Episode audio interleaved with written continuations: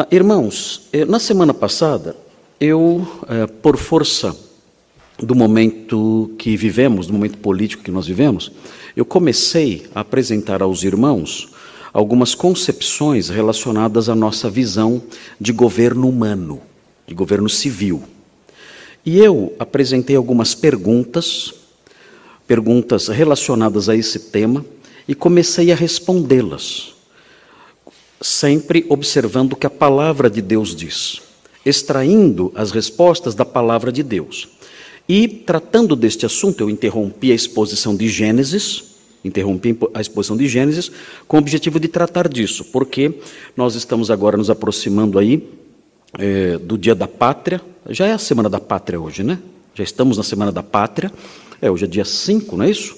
Dia 7 de set... hoje é dia 4, dia 7 de setembro está aí, é, temos a Semana da Pátria, ah, e também teremos em breve as eleições é, para, vários, para vários cargos importantes no nosso país. Então, por causa disso, como eu fiz no ano passado, nessa mesma época, eu resolvi tratar desses assuntos aqui. E eu gostaria que os irmãos se lembrassem que esses assuntos não são assuntos paralelos, não são assuntos anexos, não são assuntos seculares que o pastor traz aqui a fim de se contextualizar ao momento eh, que nós estamos vivendo, a fim de se ajustar ao momento que nós estamos vivendo. Não. Esses assuntos que estou trazendo aqui, irmãos, eu trago esses assuntos, é claro, observando a época em que vivemos, mas são assuntos revestidos de extrema santidade. Porque esses assuntos uh, são observados, eu me esforço ao máximo para observá-los sob as lentes da Sagrada Escritura. Nós somos crentes, nós somos o povo de Deus. Nós somos o povo transformado pela fé em Jesus. Um dia nós fomos chamados para fora deste mundo. Um dia a graça do Senhor nos alcançou com sua voz doce. Um dia ele afugentou a nossa cegueira, ele quebrou, ele rompeu a nossa surdez, ele nos chamou para o seu rebanho, nos inseriu no seu povo santo, e isso tudo não envolveu apenas uma mudança de associações. Nós não deixamos apenas de ir num, num, certo, frequentar um certo lugar e passamos a frequentar a igreja. Não foi isso que aconteceu conosco, não foi só isso que aconteceu conosco. Nós também passamos por uma mudança de mentalidade. E a partir disso, então, nós nos sujeitamos, nós nos tornamos cativos em nosso pensamento da palavra de Deus. Então, cada aspecto da nossa vida, cada detalhe da nossa vida, cada momento da nossa vida, nós procuramos ajustar aquilo que Deus quer. Quando nós pensamos algo, nós tentamos avaliar se isso que estamos pensando tem a aprovação do nosso Deus. Nós tentamos pegar as nossas ideias e compará-las com o que a Escritura diz. E percebendo que elas não se ajustam ao que a Escritura diz, então nós reformulamos nossas ideias, nós mudamos nossas ideias. E nós, dessa forma, nós tornamos o nosso pensamento cativo do próprio Senhor, cativo de Cristo, cativo da Sua palavra. E não é diferente o nosso pensamento nesse campo. Nesse campo relacionado à nossa visão de governos, nós temos que ter um pensamento, temos que ter conceitos santificados. Conceitos que partem não de noções midiáticas, noções que procedem da mídia, conceitos que vêm não de, de, de diferentes uh, vieses eh, eh, políticos ou ideológicos, mas eh, noções que vêm da palavra de Deus noções que partem do trono santo de Deus e que visam nos instruir. Nós temos que ter o nosso pensamento santificado também nesse campo. E por causa disso, então, eu é, elaborei essas perguntas e tenho apresentado aos irmãos, desde domingo passado, as respostas que saem, que brotam da palavra de Deus, a fim de que nós pensemos corretamente acerca dessas coisas. E as perguntas que eu apresentei para os irmãos e que eu tenho respondido, hoje eu quero é, concluir, eu acho que talvez não vou, não vou conseguir apenas concluir, não, não, vou conseguir apenas tratar de uma pergunta, mas quando eu voltar do, do meu recesso, eu vou entrar em recesso, eu só, ah, os outros pastores ficarão aqui ah, amanhã, mas quando eu voltar do meu recesso, então, eu quero tratar talvez da última pergunta, que hoje acho que não terei tempo de tratar.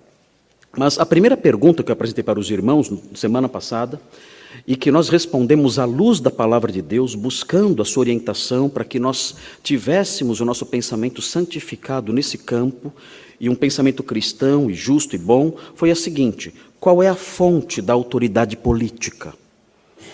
Qual é a fonte da autoridade política? Nós tratamos dessa questão à luz da Bíblia. E nós vimos com é, um certo assombro a grandeza desse tema quando nós olhamos para o texto de Daniel no capítulo 2. Estudamos Daniel 2, versículos 20 e 21, versículos 37 e 38, e observamos esses textos e ficamos perplexos com a grandeza dos ensinos que emanam desse texto, desses textos, e vendo que toda autoridade política vem do próprio Senhor. É o Senhor que eleva as pessoas a uma posição de destaque no cenário político mundial. É Ele quem faz isso. Ele é o soberano que rege a terra.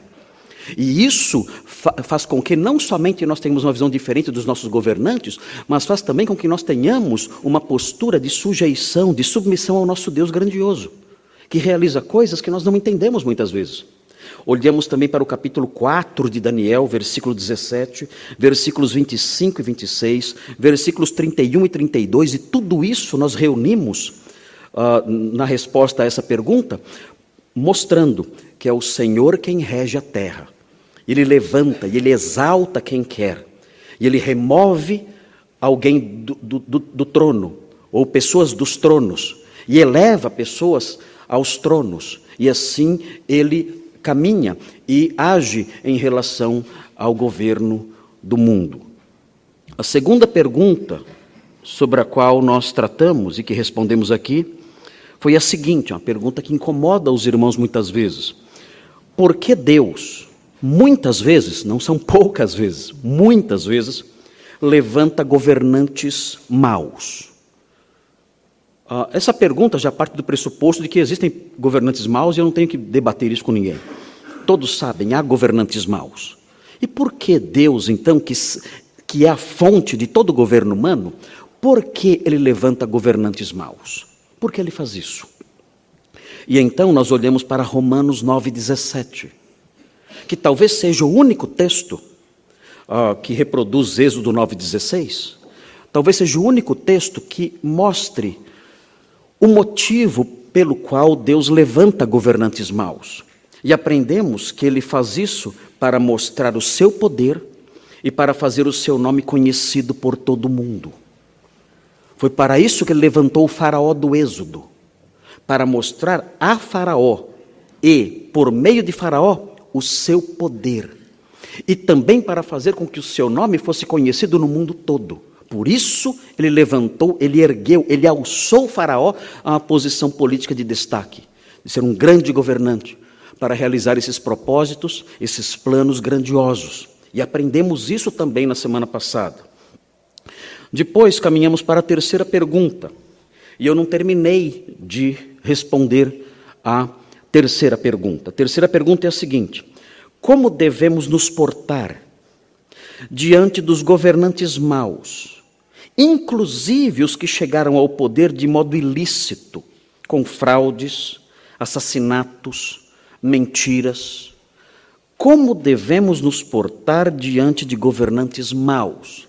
E eu comecei a responder isso, eu, eu elenquei alguns, algumas orientações bíblicas nesse campo. E nós aprendemos juntos, caminhamos juntos, e aprendemos que nós devemos respeitá-los e orar por eles. Aprendemos isso. Mesmo sendo maus, mesmo muitas vezes alcançando a, a posição de destaque, por meio de fraudes, por meio de enganos, por meio de mentiras, temos que respeitar e temos que orar por essas pessoas. E nós vimos isso em 1 Timóteo 2, versículos 1 e 2. Tito, capítulo 3, versículo 1. Nós olhamos para isso tudo, eu dei exemplos na história de governantes perversos eh, na época dos apóstolos, e os apóstolos incentivando a obediência às autoridades, mesmo lidando ali com governantes perversos, e vimos isso. Um outro fator, uma outra resposta a essa pergunta, além de respeitá-los e orar por eles, nós temos que obedecê-los. É, é, é, é meio desconfortável ouvir isso. Especialmente numa época em que existe um, em que estamos passando por uma grande crise no campo da autoridade. Não se, não se pode falar sobre autoridade hoje em dia. Os pais não são mais autoridade sobre os filhos. Os pais são apresentados como os primeiros opressores na vida de alguém. É assim, é esse o quadro que é pintado hoje em dia, nas escolas inclusive. Os pais são os primeiros opressores na vida de alguém. E as crianças então são assim, indiretamente ou até diretamente, instigadas a se rebelar contra esses opressores que são os pais. Não há respeito aos policiais. Os policiais não são mais respeitados, eles são xingados, ofendidos, agredidos. Não há, não há o respeito à autoridade do professor em sala de aula. Os professores são agredidos, xingados, ah, desrespeitados por crianças e pelos pais das crianças. Não há respeito pela autoridade dentro de uma sala de aula. Não há respeito pelas autoridades eclesiásticas, pastores, diáconos, líderes. Não são respeitados por mais ninguém. Ninguém mais respeita a autoridade, porque a autoridade virou sinônimo de opressor. E o opressor deve ser eliminado. Ele não pode jamais exercer qualquer grau de autoridade sobre a vida de ninguém, começando no lar e passando por todas as outras instituições. Isso é absolutamente antibíblico.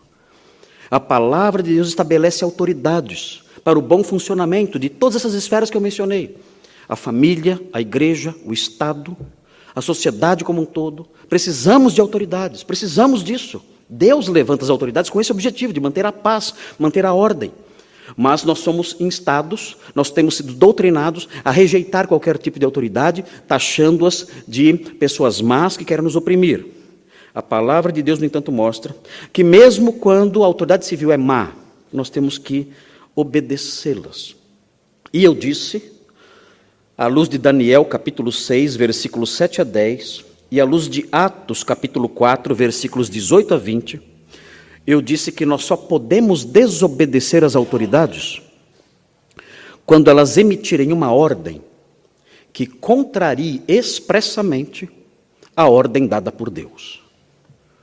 Vimos o exemplo de Daniel, quando o rei proibiu que as pessoas orassem. Ele desobedeceu porque a Bíblia manda orar. E então ele desobedeceu. Então aprendemos isso na Escritura. Nós temos que obedecer às autoridades.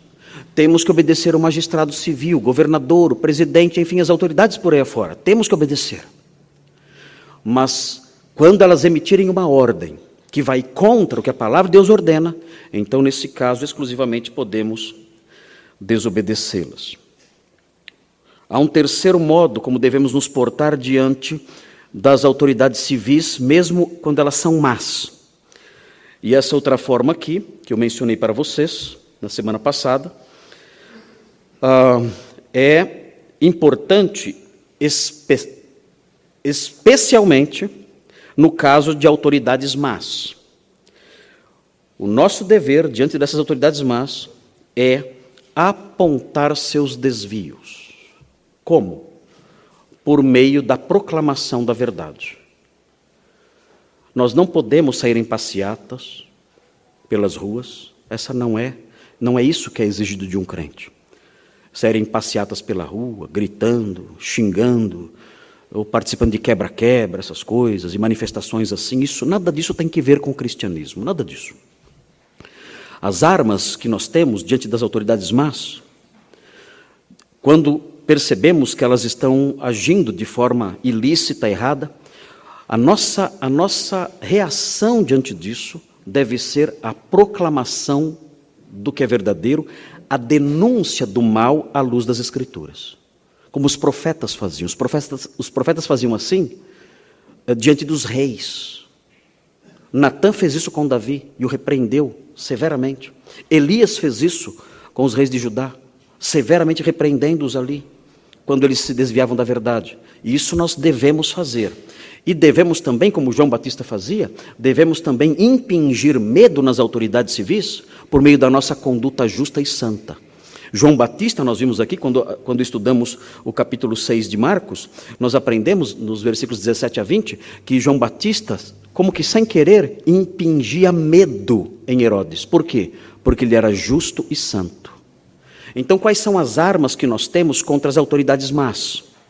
As armas que nós temos contra as autoridades más são a proclamação que denuncia o mal, que aponta o mal. E nós todos podemos fazer isso. Podemos fazer isso nas redes sociais, apontando o pecado, apontando o erro, apontando o mal das autoridades civis. Podemos fazer isso no púlpito. Podemos manifestar isso e devemos fazer isso. Proclamar os erros dos maus e o nosso inconformismo com os erros dos maus, sem xingamentos, sem desrespeitos, sem acusações falsas, nada disso mas apontando o que é pecado, o que é errado, o que Deus reprova nas autoridades más. E também mostrando a nossa reprovação pelo nosso modo de vida. Justiça e santidade são as nossas armas. Nós temos isso, temos a palavra de Deus em punho para, nos, para, para apontarmos, apontarmos às autoridades aquilo que é errado e temos a nossa vida. A justiça e a santidade que põe medo nesses homens. Eu passei exemplos para os irmãos, mencionei segundo Samuel 12, 1 a 12, o profeta Natã, João Batista em Marcos 6, Estevão diante do Sinédrio em Atos 7, versículos 51 a 53. Todos esses personagens se levantando contra autoridades da época e pregando contra os seus erros ali diante delas. E existe mais uma, uma postura dos crentes diante das autoridades más que eu não tratei na semana passada. E essa postura é uma, é uma postura que os irmãos, eu tenho que ser muito cuidadoso no que eu vou dizer agora. Porque é uma, é uma postura, é uma atitude, é um modo de agir que só, só é cabível em casos extremos. E eu espero que nós nunca tenhamos que tomar essas medidas, espero que nós nunca cheguemos a viver uma realidade política que exija de nós esse comportamento que eu vou falar agora aqui. Um, e os irmãos devem ser bem atentos nos detalhes que eu vou frisar aqui, porque o que eu vou falar é muito sério. E se alguém entender mal, é, é a última coisa que eu quero é que alguém entenda mal o que eu vou dizer agora. Então prestem atenção no que eu vou dizer agora. Diante de autoridades más e perversas, nós podemos, à luz das Escrituras, nós podemos agir de mais uma forma. Mas vejam, eu vou, eu vou apontar aqui. Nós devemos apoiar a sua derrubada. É o que vocês ouviram mesmo. Nós devemos apoiar a sua derrubada. Quando, quando oprimirem cruelmente o justo. Prestem atenção nesse detalhe. Não é, não é em qualquer ocasião que nós devemos apoiar a derrubada dos governantes maus. Nós devemos apoiar a derrubada dos governantes maus quando esses governantes oprimirem cruelmente o justo, com prisões, torturas, assassinatos. Em face de um governo assim, então nós temos elementos bíblicos para apoiar, para tomar medidas e apoiar medidas que removam esses homens do poder. Um, exemplo que nós temos são as tribos do norte nos dias de Roboão. Nos dias de Roboão, as tribos do norte se rebelaram porque Roboão disse que iria reinar sobre as tribos do norte com todo rigor e ia governar com uma chibata, ia governar torturando-as com escorpiões. Ele disse isso. E as tribos do norte então se rebelaram e escolheram outro rei. E não se sujeitaram ao reinado de Roboão. A Bíblia diz que quando Roboão se, se insurgiu contra essas tribos para trazê-las de volta à sua sujeição, a Bíblia diz que o Senhor proibiu que ele fizesse qualquer coisa. Porque aquela rebelião das tribos do norte vinham, era uma rebelião que vinha do Senhor. Deus estava apoiando aquele rechaçar desse governante cruel e perverso sobre aquelas tribos.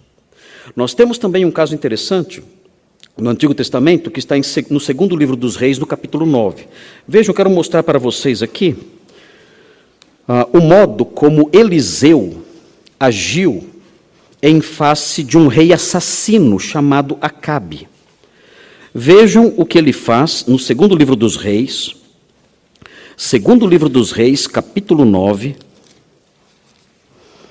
versículos 1 a 10. Nós vemos aqui, nesse tempo, Acabe e Jezabel reinavam, eram reis assassinos e cruéis, sanguinários, e nós temos Eliseu vivendo nesse contexto. E vejam o que ele faz. O texto diz assim, segundo Reis 9, versículos 1 a 10, diz assim: Então o profeta Eliseu chamou um dos discípulos dos profetas e lhe disse: Cinge os lombos, leva contigo este vaso de azeite e vai-te a Ramote Gileade. E, em lá chegando, vê onde está Jeú, filho de Josafá, filho de Ninsi, entra e faz-o levantar-se do meio dos seus irmãos e leva-o à câmara interior. Toma o vaso de azeite, derrama-lhe-o sobre a cabeça e dize: Assim diz o Senhor: Ungite rei sobre Israel. Então abre a porta, foge e não te detenhas. O que ele está dizendo aqui? Olha, é hora de derrubar Acabe. Vá lá e unja Jeú, rei no lugar dele. Eliseu está, por assim dizer, participando aqui de medidas para a derrubada de um rei cruel e sanguinário, o rei Acabe e sua esposa igualmente sanguinária, eh, Jezabel. Uh, nós temos na história eclesiástica, nós temos exemplos disso. Nós temos o caso da Revolução Puritana no século XVII, em que os cristãos se envolveram uh, numa revolução, a Revolução Puritana, numa guerra civil na Inglaterra, com o objetivo de derrubar o rei Carlos I. E por que fizeram isso? Porque o rei Carlos I era um rei assim, extremamente cruel contra os santos. Ele prendia pastores, prendia pregadores da palavra de Deus e ele, além de prendê-los, ele os torturava cortando suas orelhas. Essa era a forma como ele tratava esses homens. Então, os puritanos na época, os cristãos da época, reformados da época, se levantaram e se insurgiram contra o rei Carlos I e ele uh, foi removido do poder. Aliás, foi decapitado. Quanto a ser decapitado, eu não concordo muito. Mas houve essa medida drástica de remoção, de, de, de, de, remoção do poder, de derrubada do poder do rei Carlos I. Há um outro exemplo que eu já mencionei na semana passada. Eu mencionei na semana passada não esse exemplo, mas o personagem ligado a esse exemplo, que é o reformador escocês John Knox. John Knox foi um grande reformador no século XVI. Ele foi um grande pregador na Escócia, um homem de Deus, piedoso. E ele pregou certa vez diante da rainha Mary da Escócia. E vejam o que ele disse diante da rainha. Eu tenho aqui um trechinho do sermão dele, uh, sermão dirigido diretamente a essa mulher. Era uma mulher que se opunha à verdade da fé, era uma mulher que se opunha ao evangelho. Ele não trabalhou para derrubá-la, mas ele disse o seguinte a ela: vejam o que ele disse. Se os seus príncipes excederem os seus limites, sem dúvida poderão ser resistidos, ainda que pela força, ele diz. Pois não existe maior honra, maior obediência dada a reis e príncipes do que a que Deus ordenou. É assim, madame, o caso de príncipes que assassinam os filhos de Deus que lhes são súditos. Seu cego zelo nada mais é que um muito louco furor, e, portanto, tomar a espada da mão deles, amarrar essas mãos e conduzi-los à prisão, até que cheguem a um entendimento mais sóbrio, não é desobediência contra príncipes, e sim justa obediência, pois concorda com a vontade de Deus. O que ele diz: obedeceremos vocês. Vocês vão contra o evangelho, vocês são governantes maus. Obedeceremos vocês. Estaremos, respeitaremos vocês, oraremos por vocês. Mas se vocês ultrapassarem certos limites e se, tornar, e se tornarem assassinos dos filhos de Deus, que lhes são súditos, nesse caso nós vamos arrancar a espada da mão de vocês e vamos conduzi-los à prisão. E fazendo isso, não estaremos desobedecendo a Deus, faremos o que é justo. Existe um caso extremo, irmãos, mais recente, aqui estou falando do século XVI, John Knox morreu em 1572. Mas existe um caso extremamente curioso, interessante, de um pastor que não é muito conhecido no Brasil, ele é mais conhecido nos círculos é, teológicos é, é, e também de história eclesiástica, ou especialmente de teologia contemporânea, de um pastor luterano chamado Dietrich Bonhoeffer. Não sei quantos já ouviram falar desse pastor, pastor luterano Dietrich Bonhoeffer. Esse homem era um homem piedoso e ele viveu, alemão como era, ele viveu nos dias de Hitler. Ele foi o fundador um dos fundadores da chamada Igreja Confessante. A Igreja Confessante era uma igreja antinazista. Ele sempre foi contra o regime nazista e vários cristãos eram contra o regime nazista. E essa igreja confessante, então, se opunha a Hitler e aos seus, aos seus conceitos, às suas, às suas medidas, às suas atitudes, às suas ideias. E Dietrich Bonhoeffer era um homem que se posicionava assim contra ele. Mas notem, eles começaram a perceber, os membros da igreja confessante começaram a perceber que as medidas que Hitler estava tomando eram medidas extremamente violentas, inclusive contra o povo de Deus. Eu não, me refiro somente aos judeus, mas os crentes. Eh, nós aprendemos na, bio, na, biografia de Dietrich Bonhoeffer, uma biografia muito boa de Dietrich Bonhoeffer, uma das mais completas que há, que estão disponíveis aí, tem esse nome, Dietrich Bonhoeffer, o nome da biografia. Uh, e nessa biografia é dito que a igreja confessante, como era chamada, nos dias de Hitler, uh, se sentiu extremamente incomodada e não aceitava de forma nenhuma as medidas como, por exemplo, a aplicação da eutanásia a pessoas deficientes. Se alguém tinha um defeito físico, essa pessoa era conduzida à morte. E a igreja confessante, essa igreja antinazista, cujo eh, um dos fundadores eh, era Dietrich Bonhoeffer, não se conformava com isso. E os nazistas, percebendo que aquela igreja não apoiava suas ideias, começaram a tomar medidas contra a própria igreja. Pegavam os pastores e submetiam os pastores a é, interrogatórios extremamente humilhantes e opressivos. Além disso, proibia os pastores da igreja confessante de pregar e de exercer o pastorado. E para piorar, convocava os pastores da igreja confessante para, para lutar na guerra e os colocava no fronte para que eles morressem. Então tudo era feito para destruir essa igreja, para varrer essa igreja da face da terra, para matar os seus membros. E jovens ali, pastores jovens, eh, continuamente chegavam notícias de que tinham morrido nas mãos dos nazistas, que os colocavam ali no fronte para morrerem em batalha. E Dietrich Bonhoeffer, ali, percebendo tudo isso com seus companheiros ali. Eles perceberam outras coisas também que eram inaceitáveis. Por exemplo, Hitler emitiu ordens para que, na invasão da União Soviética, na, na invasão da Rússia, os soldados alemães matassem de pronto todos os oficiais russos que ah, fossem presos, sem nenhum processo, nada, desrespeitando todas as regras militares de séculos. Simplesmente prendeu, prendeu, simplesmente mate todos. Eles não aceitavam essas coisas. Ah, além disso, os membros da igreja confessante, eles não aceitavam as crueldades da SS nazista. Uh, eles ficaram sabendo de casos ocorridos na, na Lituânia. Irmãos, é coisas que inacreditáveis. Os agentes da SS na Lituânia, eles reuniram judeus, um grupo de judeus, e matou esse grupo de judeus com cacetetes. Mataram todos com cacetetes, com pauladas.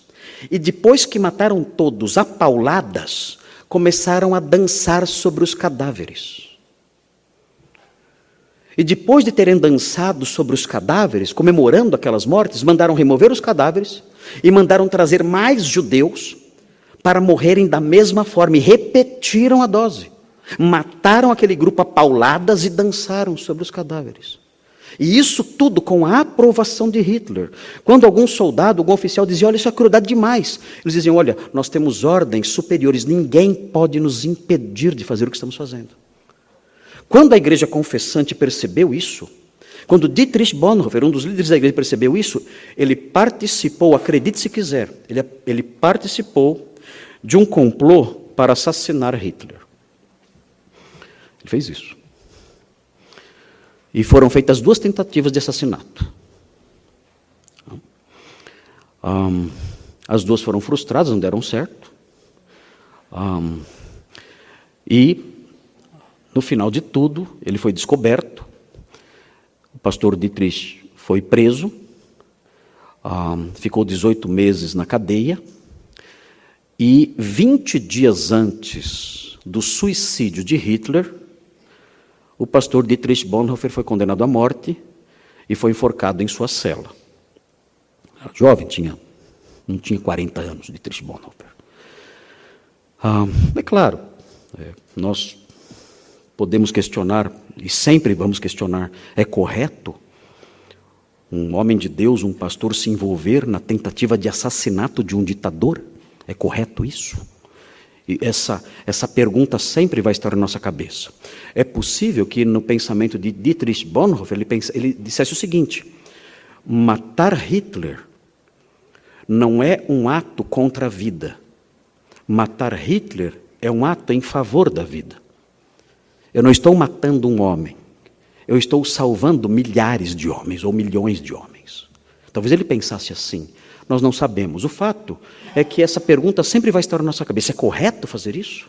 É correto se envolver no assassinato de um ditador assassino, sanguinário, que está massacrando a população e massacrando o povo de Deus? É correto fazer isso? E vamos sempre debater essa questão. É muito fácil falarmos sobre esse assunto sentados aqui nos nossos bancos almofadados. Outra coisa é discutir a questão vivendo uma situação tão terrível como a que ele viveu. Mas, enfim, eu não vou dizer que é correto, claro, nunca, nunca o assassinato é correto. Mas o que eu quero apontar aqui é que é correto o crente se envolver ah, na tentativa de derrubada de um homem como esse. Um homem que mata, um homem que tortura, um homem que prende aquele que é justo, santo e bom, um homem que se levanta para matar o homem de Deus, os santos de Deus, a igreja de Deus, este homem tem que ser removido do poder e os crentes devem se envolver ativamente em qualquer tentativa de derrubada desse homem do poder. Essa seria a única ocasião em que nós, amparados pela palavra de Deus, poderemos nos envolver em algo assim. Um, nós temos que obedecer o governante mau, temos que orar pelo governante mau, temos que respeitar o governante mau, não podemos sair na rua xingando, passeatas e manifestações, nada disso contra os governantes maus. Mas, se o governante mau chegar num nível de maldade, semelhante a este que eu mencionei, Deus nos livre disso, acho que estamos longe disso. Deus nos livre disso e realmente creio que estamos longe. Mas se isso acontecer, então nós temos amparo suficiente, tanto na história do cristianismo como na Sagrada Escritura, para nos insurgir contra esse homem e trabalhar para que ele seja removido do poder. Eu escrevi aqui, para ficar bem claro isso, eu escrevi aqui uma regra, uh, que é uma regra vital. E aí, reduzindo a forma escrita, eu corro menos risco de ser mal entendido. Para que os irmãos não digam, ah, o pastor está pregando a revolução. Não. Estou pregando revolução nenhuma aqui, não. Eu quero ser muito bem entendido, mostrando aqui a exceção a exceção a aquele respeito, aquela sujeição que todos nós devemos às autoridades. Quando é a exceção? Nesses casos que eu mencionei. A regra é a seguinte: se um governante é mau, devemos ainda assim respeitá-lo e orar por ele, e mesmo obedecê-lo, até o ponto em que ele não contraria a Sagrada Escritura. Porém, porém, se a sua maldade chegar ao ponto de oprimir cruelmente o justo, usando de prisões, ameaças, torturas e violência, então o crente deve apoiar ativamente a sua derrubada, como fez Eliseu ao ungir Jeú no lugar de Acabe e como fizeram os crentes do passado, quando se viram oprimidos pela maldade de tiranos sanguinários. Esse seria o caso. A única exceção uh, a sujeição à autoridade política perversa. O crente deve apoiar a derrubada desse governo sem violência, sendo a luta armada, como no caso da Revolução Puritana no século XVII, sendo a luta armada o último recurso a que poderá recorrer. E isso quando perceber que a luta armada será uma forma mais de salvar vidas do que de ceifá-las. Ou seja, ele vai apoiar, mas evitando ao máximo a violência. Vai recorrer à luta armada quando realmente esse for o último dos últimos dos últimos do último, do último, do último recurso. Então, sim. É o caso extremo de Dietrich Bonhoeffer. É o caso extremo dos puritanos do século XVII na Revolução Puritana, diante de Carlos, é, Carlos I. É o caso extremo que é mencionado por John Knox diante da rainha Maria da Escócia. E que Deus nos livre disso. Que Deus nos guarde disso. Como nós podemos detectar esse governante que merece ser removido. Um, existe uma formulazinha que descreve esse governante no livro de Daniel. Em Daniel, no capítulo 7, tem um versículo. E se os irmãos algum dia estiverem diante de um governante que preenche os requisitos desse, desse versículo, os irmãos estarão diante do homem que deve ser derrubado. Daniel 7, versículo 25.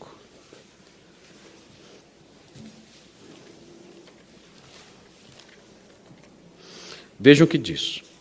Aqui em Daniel 7,25, existe um consenso de que esse versículo fala sobre Antíoco Epifanes. Antíoco Epifanes foi um rei sírio que oprimiu o povo judeu no século II a.C. Antíoco Epifanes era o nome dele. Era um verdadeiro demônio, Antíoco Epifanes. Antíoco Epifanes era o diabo feito carne, era o diabo feito homem. Era um governante de uma crueldade, de uma perversidade sem limites. E há quem diga que Daniel aqui está falando sobre ele, uma profecia acerca de Antíoco Epifanes.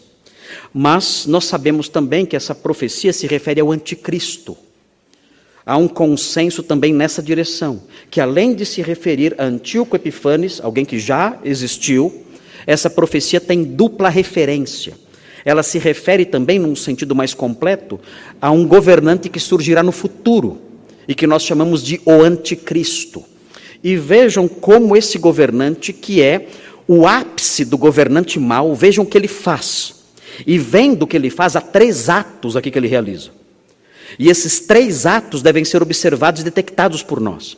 Porque se algum governante realizar esses três atos, nós estamos diante do pior governante que pode existir. E podemos, sim, diante de um governante assim, trabalhar para a sua remoção. Vejam o que esse governante faz. Primeiro, proferirá palavras contra o Altíssimo. Esse é o primeiro ato que ele realiza. Ele se levanta abertamente contra Deus. Ele é um inimigo de Deus. Ele blasfema contra Deus. Ele ataca Deus, ele zomba de Deus. Esse é o primeiro ato que esse governante perverso realiza. Segundo ato, magoará os santos do Altíssimo. Aqui a tradução uma tradução meio fraca, né? Magoará. Ah, estou magoado porque ele. Não, não é isso. Não é esse tipo de mágoa. Ah, palavras dele me feriram. Não é isso. Não é isso. Magoar é oprimir. Ele oprimirá os santos do Altíssimo. O significado disso, dessa opressão, está no fim do versículo. O fim do versículo mostra o que é esse oprimir dos santos do Altíssimo. O texto fala: e os santos lhe serão entregues nas mãos. O que significa isso? Os santos serão torturados e mortos por ele. Esse é o ápice, é o auge do governante perverso. Ele blasfema contra Deus e ele persegue fisicamente os santos. E o que mais ele faz? O texto diz: E cuidará em mudar os tempos, aqui eram as festas do Antigo Testamento, e a lei, aqui é a lei de Moisés. O que ele faz? Ele perverte as Escrituras, ele subverte as Escrituras, ele, ele ensina o contrário, o oposto, o avesso do que as Escrituras dizem.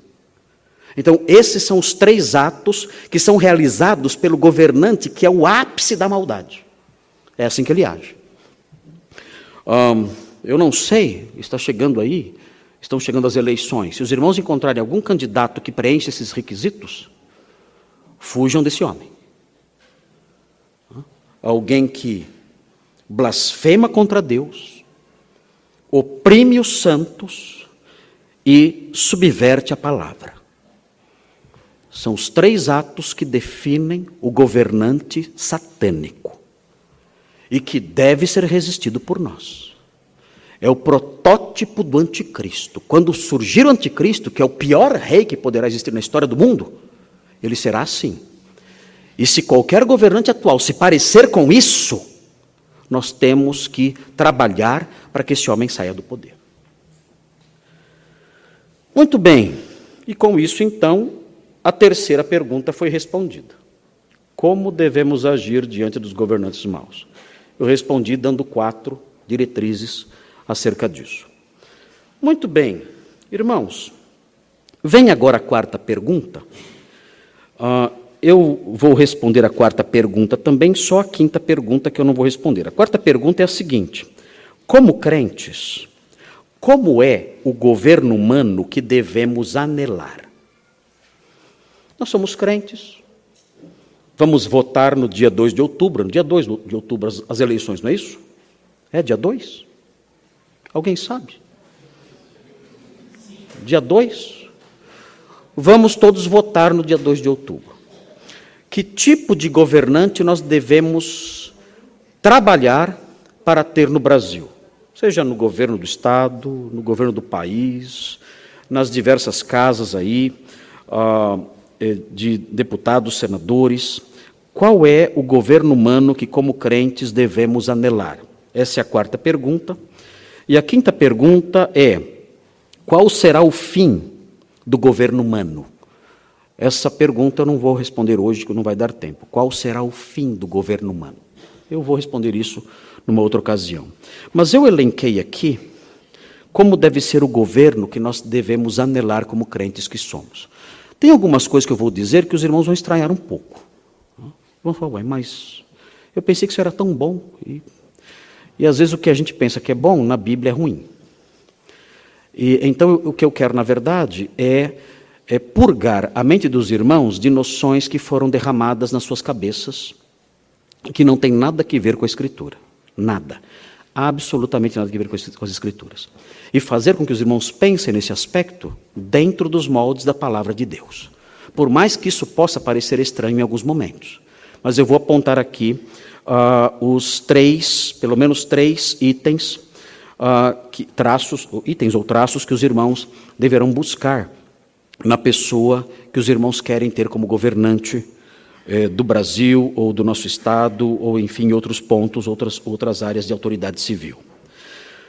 Um, existe no nosso é, contexto evangélico o discurso de que o crente ele não pode votar na esquerda, ele só pode votar na direita.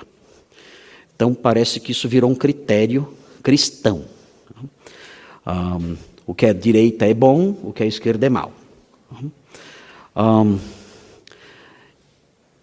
No processo do desenvolvimento da história política do Brasil e da história do pensamento político, talvez até mundial, nós percebemos que no passado nós conhecemos, nós percebemos a existência de uma esquerda que era diferente da esquerda atual. Isso é verdade. Nós conhecemos uma esquerda quando eu era garoto, década de 70, quando era jovem, década de 80. Muitos aqui nem tinham nascido ainda. Amorim acho que lembra bem desses tempos. Ah, Júlio também, década de 30. Né? Acho que vai se lembrar também dessas épocas, de um passado remoto, né? de um passado distante. Ah, nós, nós ouvíamos falar da esquerda. E quando nós ouvíamos falar da esquerda, o que vinha à nossa mente não eram as coisas que agora vêm à nossa mente. A esquerda naqueles dias era diferente da esquerda atual. O que era a esquerda naqueles dias, na década de 70, década de 80? A esquerda era uma concepção uh, política que se preocupava com uma distribuição mais igualitária da riqueza. E esse discurso atraía muita gente, inclusive cristãos. Muitos cristãos gostavam desse discurso e até viam é, reflexos disso na Bíblia. A igreja primitiva, distribuindo seus bens ali, todos vivendo em igualdade, e era um, um, um ideal nobre e bonito até. E nós entendíamos a esquerda nesses termos. Mas a grande maioria dos cristãos não apoiava a esquerda, e geralmente se opunham à esquerda, por outras razões.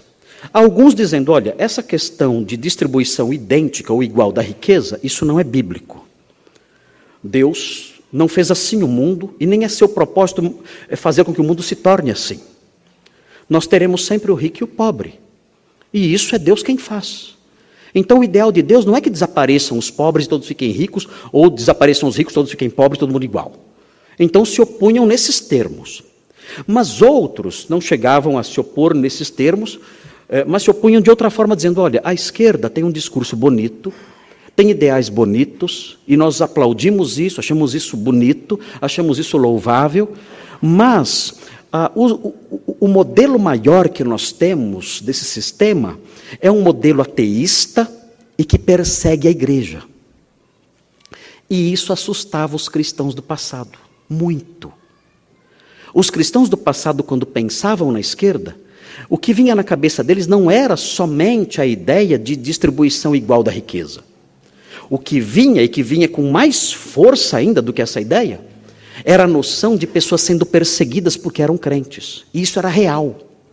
E naqueles dias, eu já mencionei para os irmãos, nós líamos alguns livros que nos deixavam apavorados. Por exemplo, eu mencionei já para os irmãos aqui, Torturado por Sua Fé, de Haralan Popov. Esses livros eram livros que descreviam torturas horríveis que os nossos irmãos enfrentavam na, na, na antiga União Soviética.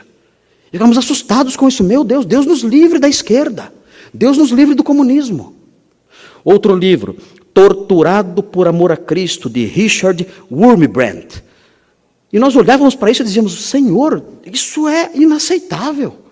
Nós temos que orar, clamar a Deus para que isso nunca se instale no Brasil.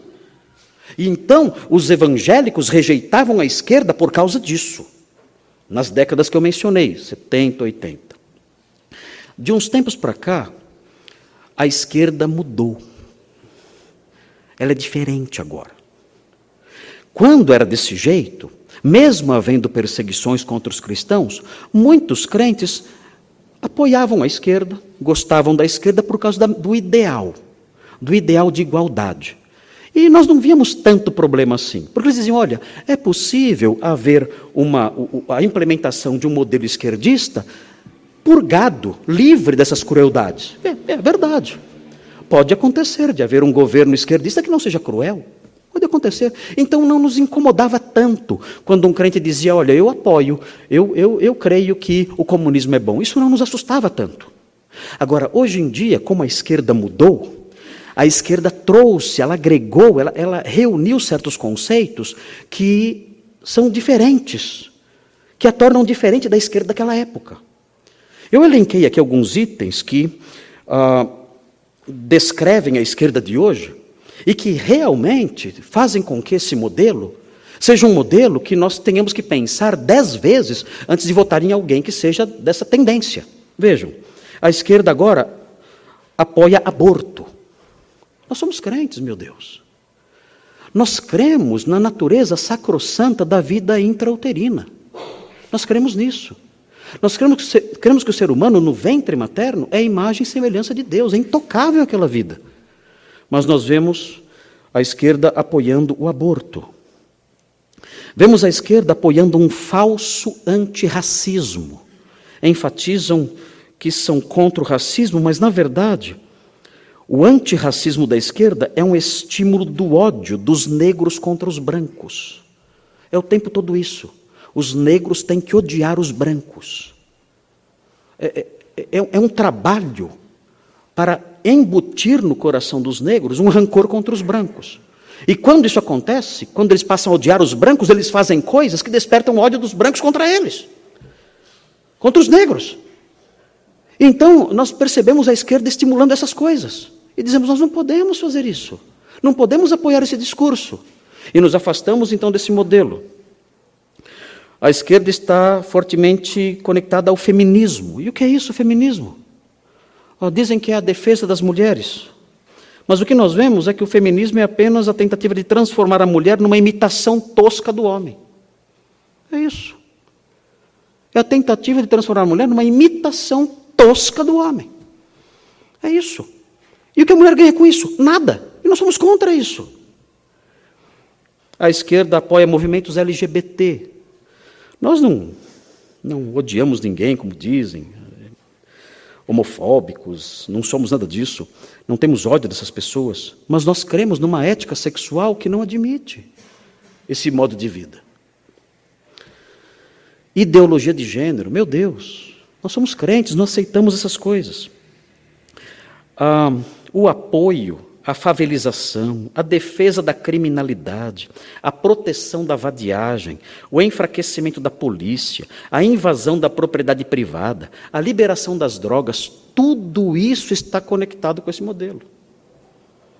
E nós então olhamos para isso e dizemos: não, não dá. Não podemos votar na esquerda. Então, automaticamente, os crentes são de? Não necessariamente. É esse o engano. O, a, a, não é correto acreditar que a esquerda é do diabo e a direita é de Deus. Não é assim que funciona. O nosso pensamento, a nossa concepção, a nossa avaliação das coisas passa pela Escritura. Queridos, houve e há governos de direita que são progressistas, que apoiam pautas que nós não aceitamos. Houve no passado governos de direita que eram extremamente cruéis, violentos, terríveis, que nós jamais poderíamos apoiar. Um, o fascismo, o verdadeiro fascismo, não, hoje em dia quem não é, quem não é de esquerda é fascista. Né? Mudaram o conceito de fascismo.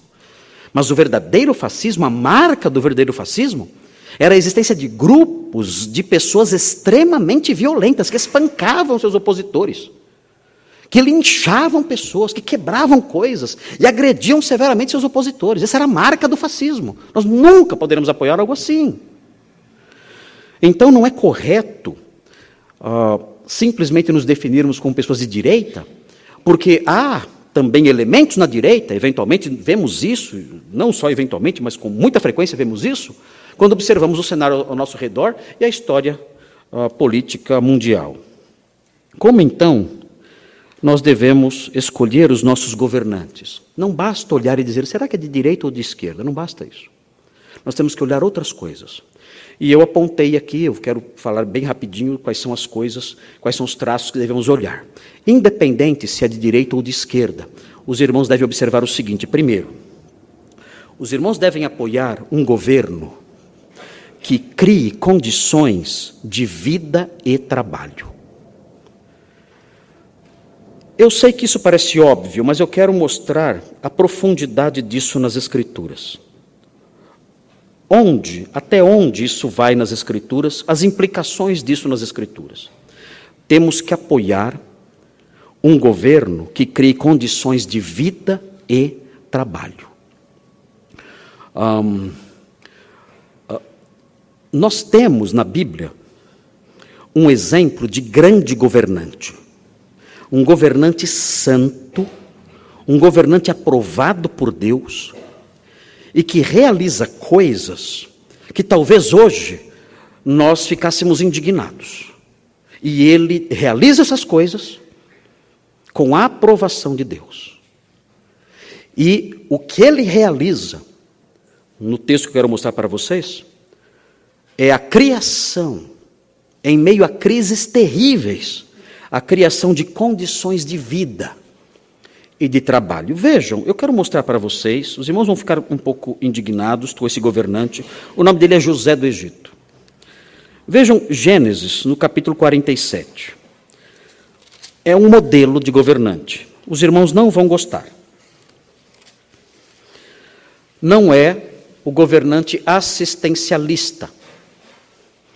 Nós achamos, nós cremos que o bom governante ele é assistencialista. Ele dá tudo de graça para todo mundo. Bolsa Família, Bolsa. O que mais que tem? Vai ter, dizem agora que vai ter a Bolsa. É uma bolsa para moças que ficarem grávidas. Já imaginou quanta criança vai nascer?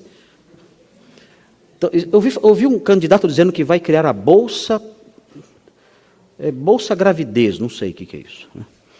E toda moça que ficar grávida, sendo solteira e quiser ter a criança, vai receber 600 reais. E o Brasil, uau, esse é um bom governante. Esse é um péssimo governante. De onde vai ser os 600 reais? Do seu imposto. Do imposto que você vai pagar. Né? Isso sem contar a promiscuidade, o quanto vai crescer. É, vai ser assustador. Deus nos livre da bolsa gravidez. Não? Ah, veja Gênesis 47, como é diferente o governante bíblico. Observem com atenção. Vocês não vão gostar muito, porque talvez eh, tenham deixado entrar na sua mente a, a, a ideia de que o bom governante ele é assistencialista. Veja, Gênesis 47, versículo 13. Diz assim: Não havia pão em toda a terra, porque a fome era muito severa de maneira que desfalecia o povo do Egito e o povo de Canaã por causa da fome. Então José arrecadou todo o dinheiro que achou na terra do Egito e na terra de Canaã, pelo cereal que compravam, e o recolheu à casa de Faraó. Ele não deu comida ao povo, ele vendeu. O povo estava com fome, ele pegou todo o dinheiro de todo mundo não deu Ele tinha muito, muito cereal, porque ele ajuntou por sete anos, por causa da visão que, do sonho que Faraó teve. Ele se preparou e ajuntou, e ajuntou grãos por sete anos. O faraó então tinha muito, muita comida, o povo não. O que ele fez então? O povo pediu comida. Ele vendeu e pegou todo o dinheiro para Faraó. 15. Tendo-se acabado, pois, o dinheiro, na terra do Egito e na terra de Canaã, foram todos os egípcios a José e disseram: Dá-nos pão, porque haveremos de morrer em tua presença, porquanto o dinheiro nos falta. Respondeu José: Se vos falta o dinheiro, trazei o vosso gado. Em troca do vosso gado, eu vos suprirei. Vamos votar em José? Comida não faltava, os celeiros lotados e o povo com fome. Estamos falando aqui do governador santo de Deus. Não estamos falando de Faraó perverso, de Herodes perverso. Não. Estamos falando de José. José, o santo governante de Deus. Vai piorar. Vamos em frente. Então trouxeram seu gado a José. E José lhes deu pão em troca de cavalos, de rebanhos, de gado e de jumentos e o sustentou de pão aquele ano em troca do seu gado. Fim daquele ano, foram a José no ano próximo e lhe disseram: Não ocultaremos a meu senhor que se acabou totalmente o dinheiro. E meu senhor já possui os animais. Nada mais nos resta de meu senhor, diante de meu senhor, senão o nosso corpo e a nossa terra. Por que haveremos de perecer diante dos teus olhos, tanto nós como a nossa terra? Compra-nos a nós e a nossa terra, a troco de pão. E nós e a nossa terra seremos escravos de Faraó. Dá-nos dá semente para que vivamos e não morramos, e a terra não fique deserta. Assim comprou José toda a terra do Egito para Faraó.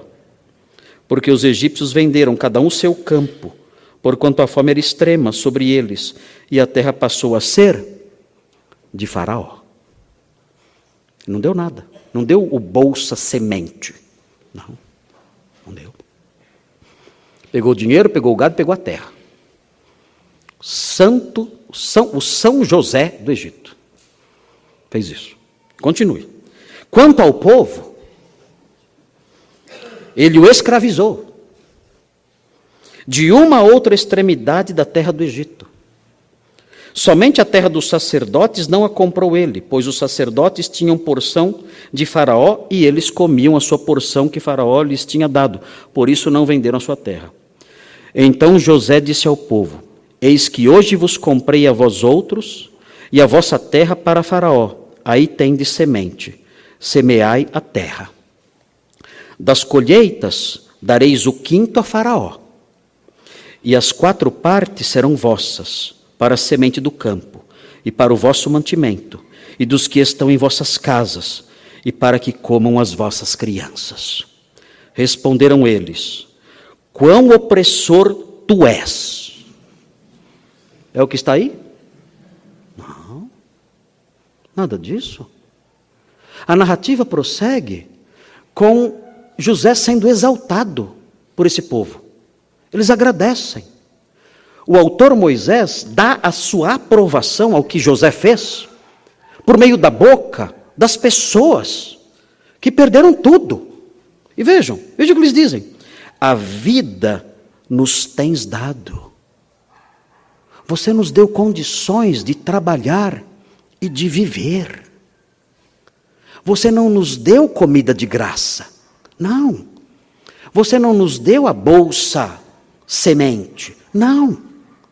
Você, José, você nos deu condições de viver e trabalhar. Você é um governante extraordinário. Achemos mercê perante meu Senhor e seremos escravos de Faraó. Obrigado. Obrigado, porque você deu condições para que nós vivêssemos e trabalhássemos. Irmãos, se eu falar isso aqui, aí fora, ainda bem que não vejo jornalista hoje aqui. Se eu falar isso aqui aí fora, eu sou apedrejado. Que a nossa mente, o governo tem que dar tudo na nossa boca. Tudo na nossa, tudo mastigadinho na nossa boca. Isso é errado. O governo não tem obrigação nenhuma de dar nada na minha boca, nada. O governo Talvez, talvez, tenha o dever de socorrer aquele que não tem condições. O idoso, o doente, ele vai socorrer essas pessoas. Mas esse é um dever que todos nós temos.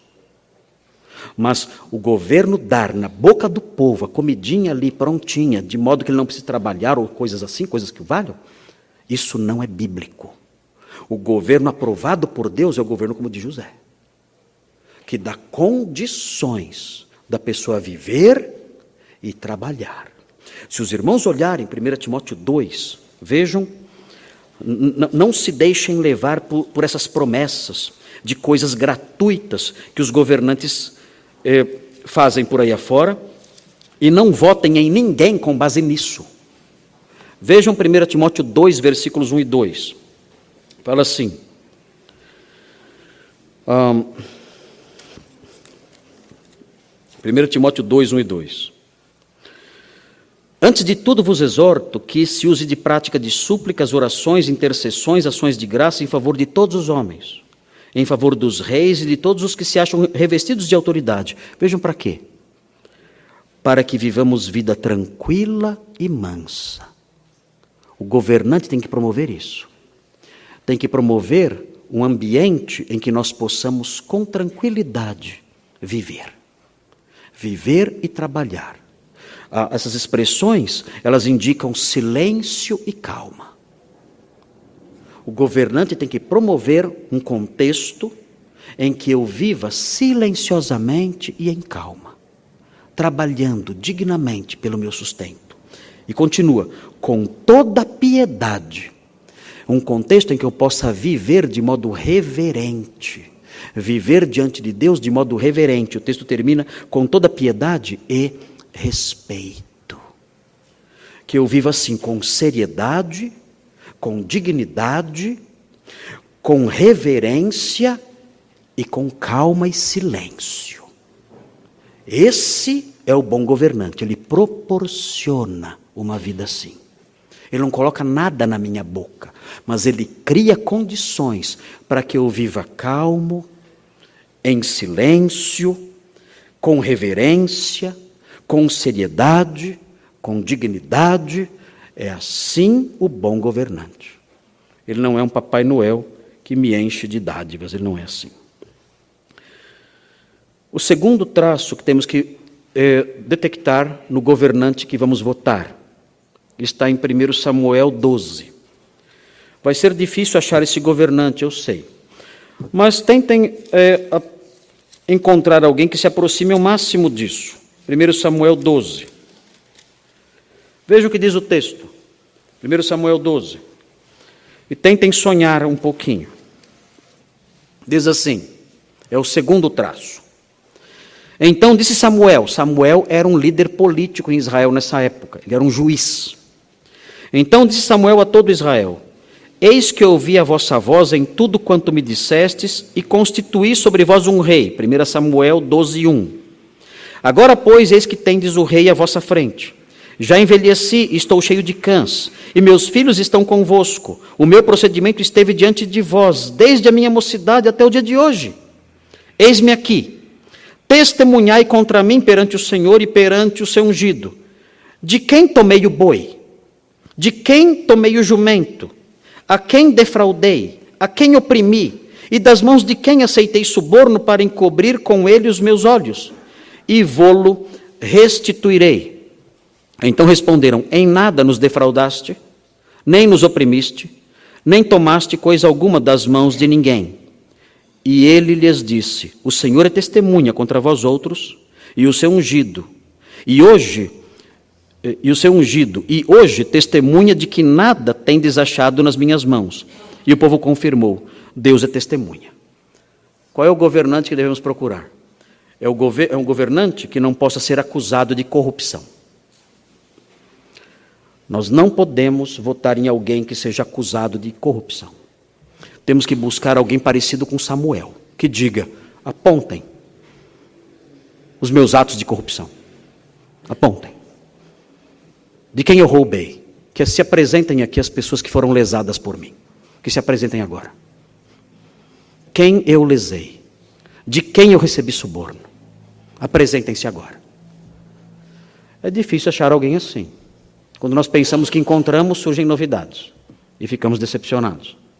Mas, quando formos procurar alguém em quem votar, nós temos que procurar alguém que se aproxime ao máximo desse ideal de Samuel alguém que não possa ser acusado de corrupção.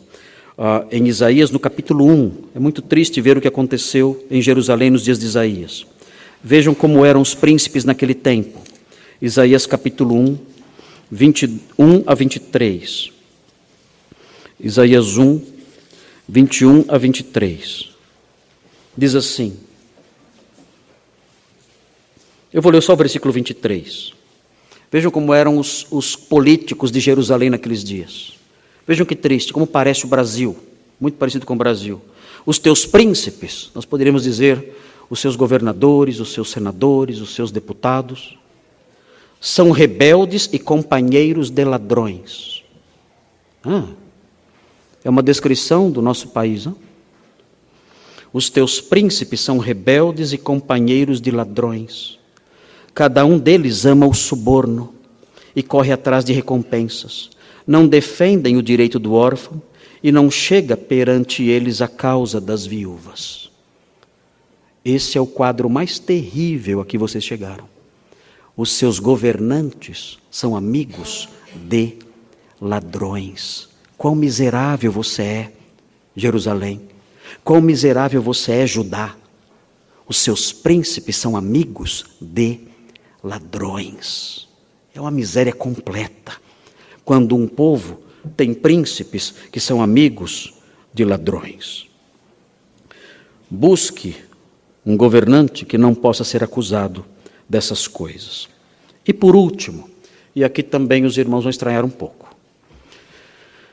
Qual é o último traço do governante que devemos buscar? Nós temos que buscar um governante que impinja, que incuta terror. Pastor, que incuta terror nos maus. Mas, pastor, é. É isso. Nós temos que buscar um governante que ponha medo, mas um medo profundo nos maus. Os irmãos devem observar Romanos 13, é interessante observar isso. Romanos capítulo 13.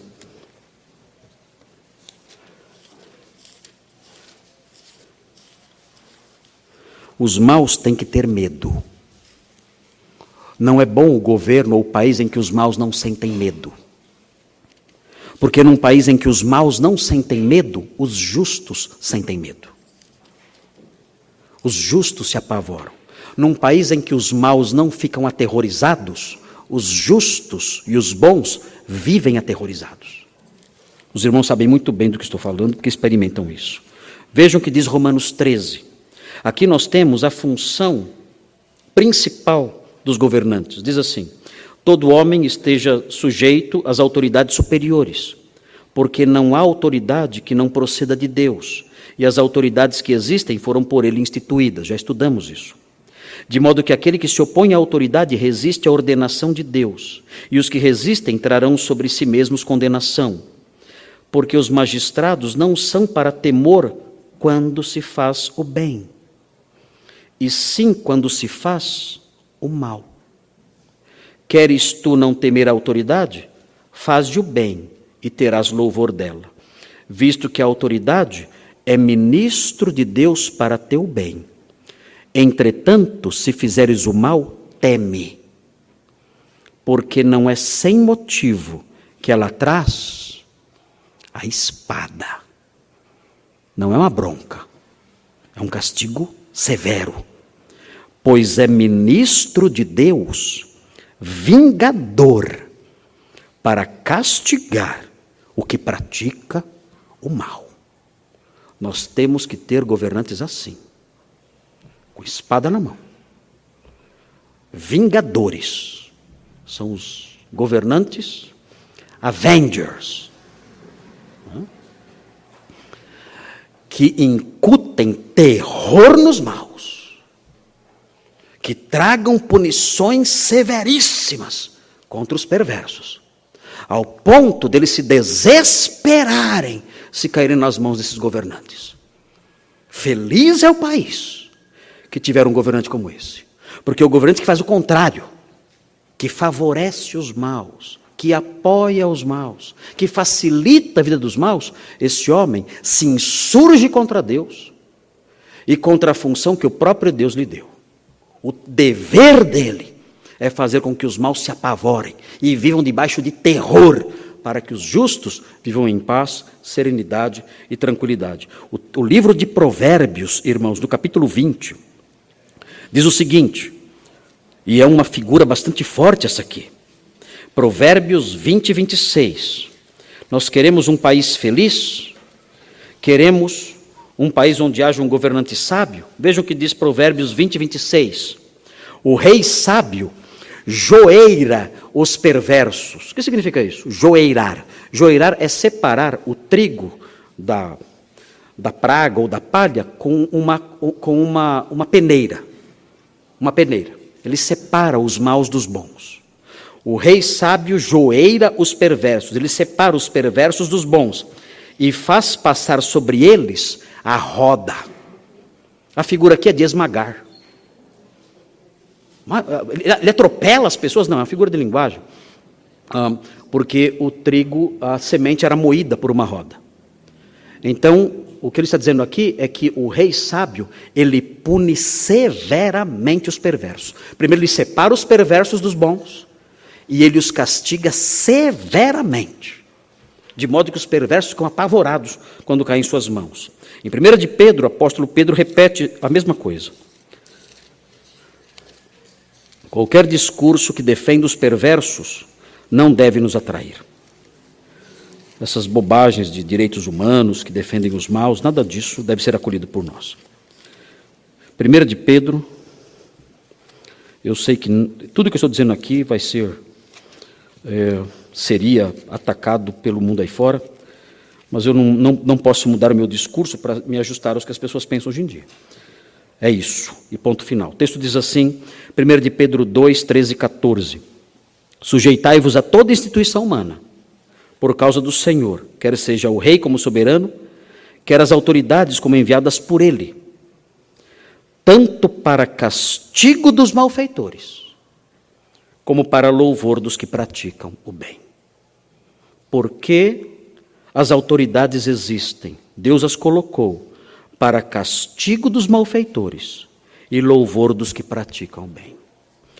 Qual é então o governante que eu devo anelar?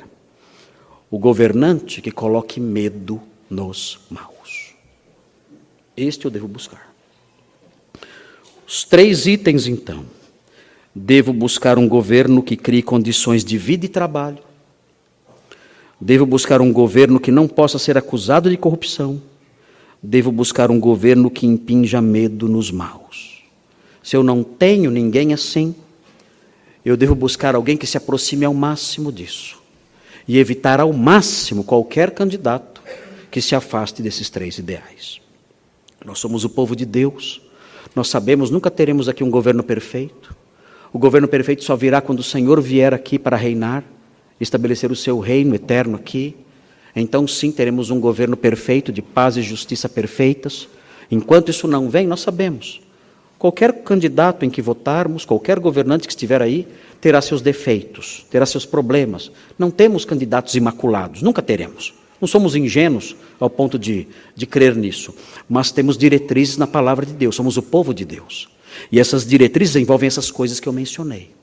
Quando os irmãos forem, então, escolher os seus, os seus candidatos, os seus governantes, seus governadores, seus representantes, devem observar essas coisas, a fim de que nós trabalhemos para que a realidade em que nós vivemos agora se aproxime ao máximo daquilo que o Senhor quer para nós. Queridos, somos crentes, somos salvos, deixemos que a palavra de Deus molde as nossas ideias no campo da política. Não permitamos que tendências, conceitos mundanos, ideias que não têm nada a ver com a palavra de Deus, movam o nosso braço. Não. Vamos ser instruídos pela palavra de Deus e não por ideologias, não por conceitos que estão aí fora, que podem às vezes parecer bons e justos, mas não têm nada a ver com a Sagrada Escritura. O Senhor nos salvou e, tendo nos salvado, nos deu uma nova mentalidade. Que essa nova mentalidade seja refletida, inclusive, no modo como nós agimos como cidadãos, como entes políticos do nosso país. Vamos pedir a Deus que nos ajude. Senhor Deus, muito obrigado, porque a Sua palavra não nos deixou à mercê de nós mesmos.